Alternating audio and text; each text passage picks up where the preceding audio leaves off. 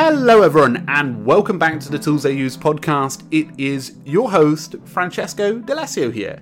So, it is the first episode of 2019. Feels like an absolute age that it took me to get uh, a feature out. Mainly in the last two months, we haven't posted anything here on the podcast. So, I do appreciate everyone's patience. We had uh, a virtual conference that we launched called ProdCon. So we sort of paused most things the blog, the podcast, and we decided to put our attention towards ProdCon, which really was successful. We had just over 1,200 attendees, which was great over the two week period. And I know a lot of people loved the speakers that came on and dived into some great topics on productivity. So, thank you to all those speakers and thank you to all those who attended because I can imagine a lot of people do follow the podcast too. Now, we do over the next couple of weeks have some amazing guests lined up, so it's going to be exciting. The podcast is going to get back to that weekly thing. We're going to fill in a few of the gaps between the speakers with some solo episodes with myself, so get used to me being here because uh, you'll get a few features from me. Um, and I think it's going to be quite exciting 2019 with podcasts. So, and we're also going to be coming up to a year of the podcast. Um, and today's the 35th episode, so maybe we'll clash like 50th episode with the yearly one. We'll see, but we'll also be doing and putting a lot more attention into the podcast. So uh, I do appreciate everyone's feedback as well. So if you have any feedback, do leave it in the iTunes review.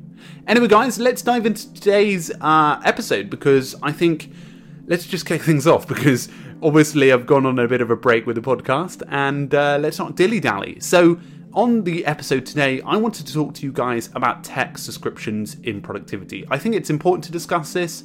Naturally, subscriptions help to fund developers, but also help you get access to premium features that you might boost your productivity. I wanted to share you guys with my list and also tell you, not tell you, uh, show you sort of my approach to spending money on resources and a little sort of checklist that might help you. So that's going to be on this feature today of the Tools They Use podcast. A Keep Productive production. Welcome to the Tools They Use podcast. Interviews with professionals about how they use apps, software, habits, and routines every day. So, guys, as you can imagine, text subscriptions, we all naturally have them, whether you're signed up to Google Drive or uh, maybe Office 365, like you're paying out somewhere. whether that's on Spotify or on your Todoist account, you will naturally have uh, some form of subscription. And that is the model these days. Maybe a few of you got like Things 3 or one off payments where you just pay like one annual sum and you get that resource, but there are very few of those resources today. Uh, they're a lot more focused on recurring subscriptions, so you paying a regular amount. That's really the future of these resources. Now, uh, sort of like the main two reasons people go and do subscriptions is number one is to use the features that are premium. Uh, a lot of developers lock great features behind premium so that you guys can pay that and get to them. So obviously that's one of the motivations behind it. And number two, a lot of people I know are looking at premium as a way to invest in the developer. I think that's so important and something that we'll come back to on the checklist. So to start off with, I wanted to actually talk to you guys about a few of the ones that I've got and my approach towards these. Um, hopefully, it might make you think about your current subscriptions and whether you are needing them dramatically at the moment. And I think that's important because sometimes you can get carried away with the amount of personal productivity subscriptions you have. And I think in 2019, I think a lot of you guys will be finance focused um, and trying to save a bit of money. So hopefully, this gives you a bit of guidance around it. And do remember, I work as a freelancer for the most of my day. So these resources are in that sort of time frame. So uh, not time frame. This that sort of like uh, remit. So naturally, you're going to be looking at a bit more expensive options, but do bear that in mind. So I'll start off with my list. So the first one on my list is my email application, and I uh, use an application called Missive. Now, uh, a lot of you guys had some queries about what email app I used after Newton Mail closed down. Well, Newton Mail's back up, and it's a very weird world with it back in, actually, because it's like it was here and now it's gone, and now it's here again. But uh, during that period of time, so when Newton shut down, I moved over to a free application by Readdle called SparkMail. I did enjoy it, but there were a few things that lacked in the resource. Um, mainly sort of read receipts.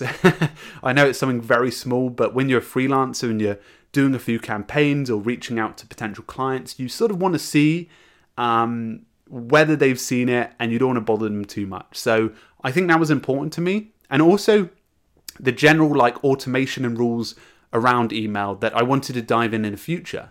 So I looked and found Missive. Uh, I spent about two, it's my third month now in the application. I'm fairly happy with it. The, the actual subscription per month, I'm on the $12 per month subscription. And many people I know will be going, Jesus, Francesco, you were saying that $49 a year, $99 a year for Newton was expensive, but $12 per month, that's $120 per year. Do you like how quick that maths was? That's expensive. And of course, I understand that. It's almost double, even more. It is double more plus more the price of Newton per year. But as you can imagine, uh, I actually really like this resource. And, I, and the good thing is, uh, I invested in the resource mainly because in the future, uh, it has the ability to scale. So, for example, I can invite team members that will be able to interact uh, and collaborate on email. So, I think that's going to be valuable as we scale Keep Productive and as we scale the freelancing efforts. So, as you can imagine, Missive connects with the dots in the future and it's $12.99, uh, $12 per month, sorry, uh, which is, I think, just about a reasonable price. Like, if it was 15 I'd be like, okay. But, you know, $12 is just about right for me. So, moving on to next sort of email experience that I do have, I have SaneBox. Um, I find SaneBox a really uh, easy way to reduce the amount of email um, in my inbox. So, what it does is it connects up with an account. Uh, I have it attached to my Gmail account, and it basically reduces the amount of email that comes in and sorts them into uh, a later folder and a newsletter folder. And obviously, some email applications have this built in. For example, Newton has that built in previously, but uh, SaneBox does it in a much more uh, constructive way. It, it's very smart, and they've been doing it for a while, which is good.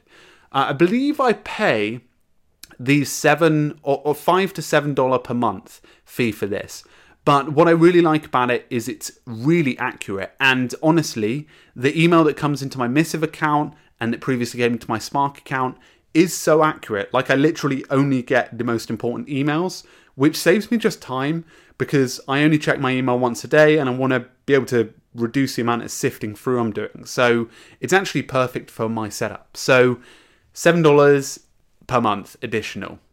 The next one is uh, one that I use routinely. I pay for Spotify Family, $15 per month but that that's six accounts, um, and that's pretty much a no-brainer because obviously uh, it's a lot cheaper per person, and um, it's uh, you know really good in terms of a service. Uh, and I don't need to explain why I would use it. I listen to a lot of music a year. Um, I literally check my Spotify in review every single year to make sure that I'm using it enough. But I, I honestly, I can only find like two or three occasions during the day, and it's normally when I'm recording where I don't have Spotify on. So it actually does make its money back. I think I probably, they probably, um, I, I probably owe them money. Yeah, I probably owe them money. I, you know, like I literally use it that much. Moving on to another productivity application Notion. Um, obviously, when I first started, the team, uh, I, I, think when I was first using it for the first six months, the team offered me like some access to it because I was reviewing it so often.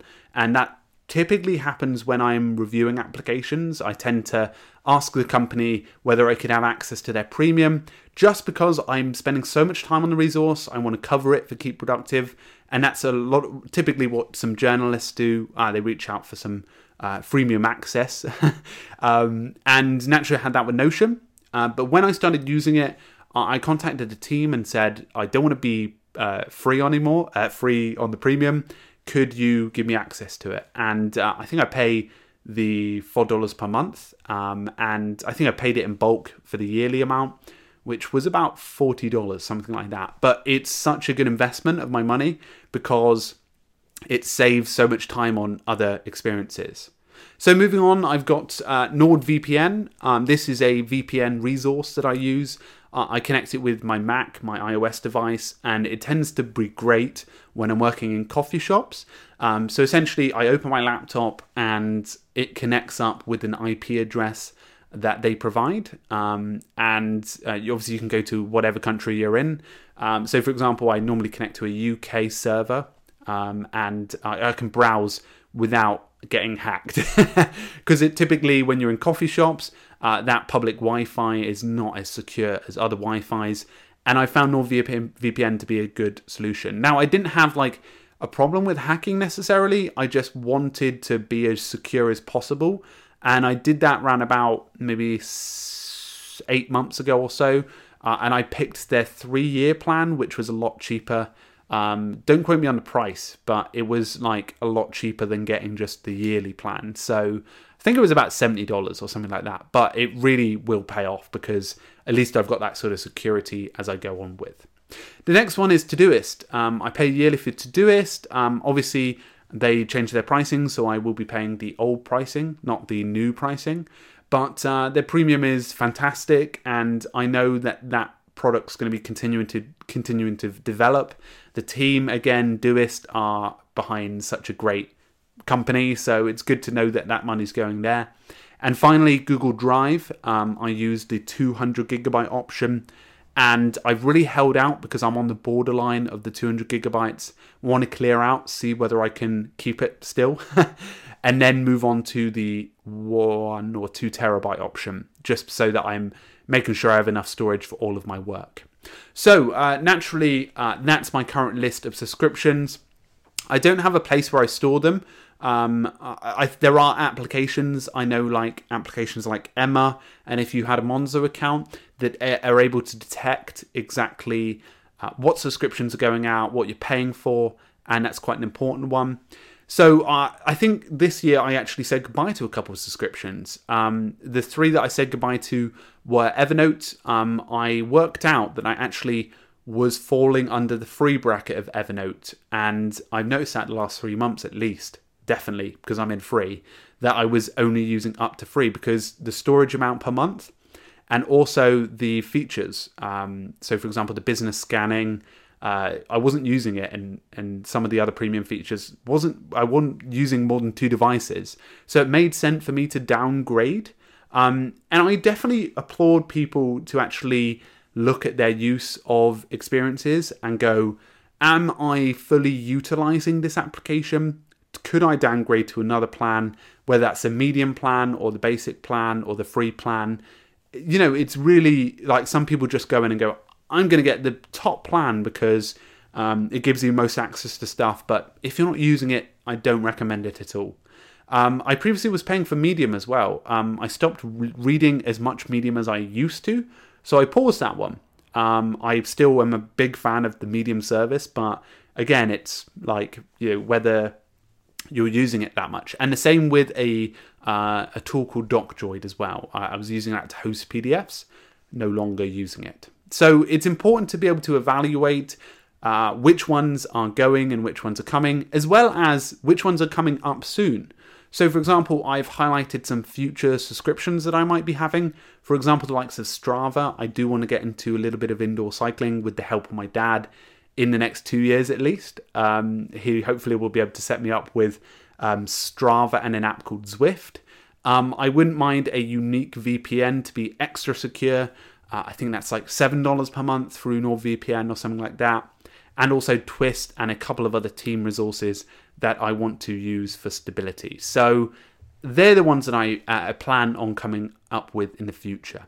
Now, in terms of your checklist, maybe you're at home going, all right, Francesco spends way too much on his subscriptions.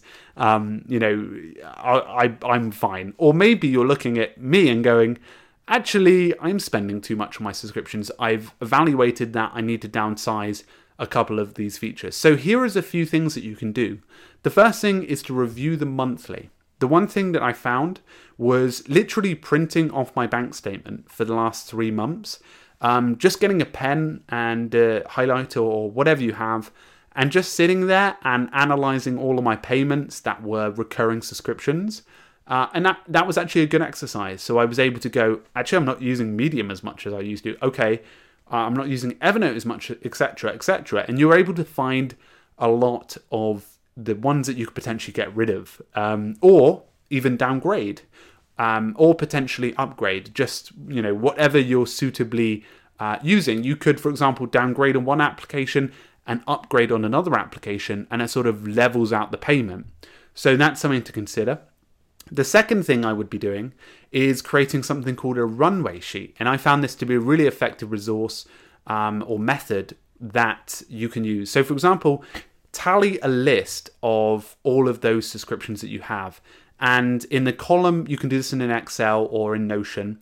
In the column next to it, add the price uh, in a number format.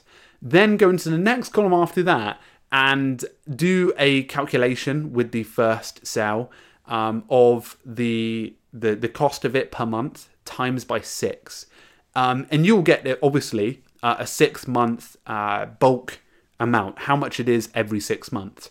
And you can look at it and actually ask yourself, okay, six months, that's how much is going to cost me. So you need to evaluate evaluate which ones of those, you know, are really urgent or which ones you could save on. Sometimes actually seeing the six month pricing of it will scare you and maybe make you think about your usage of that application. The next and third thing I would recommend doing is pausing subscriptions. Let's say you're not going to use it for a, maybe a month or two. I know recently I had an Amazon Prime account and I decided to pause it and move to the monthly subscription. I was previously paying yearly subscription and the thought process behind that is because I know over the next three months I'm going to try and avoid um, any uh, Amazon purchases. Um, and I could, for example, if I need anything, it's going to be over £20 and that's free packaging or free delivery. So the goal was to really try and reduce the amount of uh, outgoings I'm doing because I, I worked out from my order sheet that I wasn't actually using Amazon that much. Um, but I might switch it on in a couple of months. So the idea of pausing subscriptions is potential as well. If you're going on a holiday, it's sort of like pausing your gym. You could just pause it for a month, come back, or let's say you're you know you've got three months without any uh, of this, like I don't know, course development, you could pause your course subscription as long as it doesn't affect your current experience. And of course, it's definitely worth reviewing. And the fourth and final tip that I have for everyone who is curious about tech subscriptions is research into the company. Um, a lot of the time, people tend to uh, obviously skim past the company and where they're going to be putting their money, but a lot more, and you see this a lot more commonly, companies actually sharing where they're putting their money and how they're investing in future products. So, for example, with Todoist, they you go on Amir's page on Twitter, and you'll typically find a list of a couple of his focuses and the team's focuses over the next couple of months, which is a super exciting thing to see. But you get to see as well what you're putting your money towards. Um, and this is more common with companies, so definitely check them out. And also, it might change your mind about a resource. I know a lot of people, um, and please double check me on this.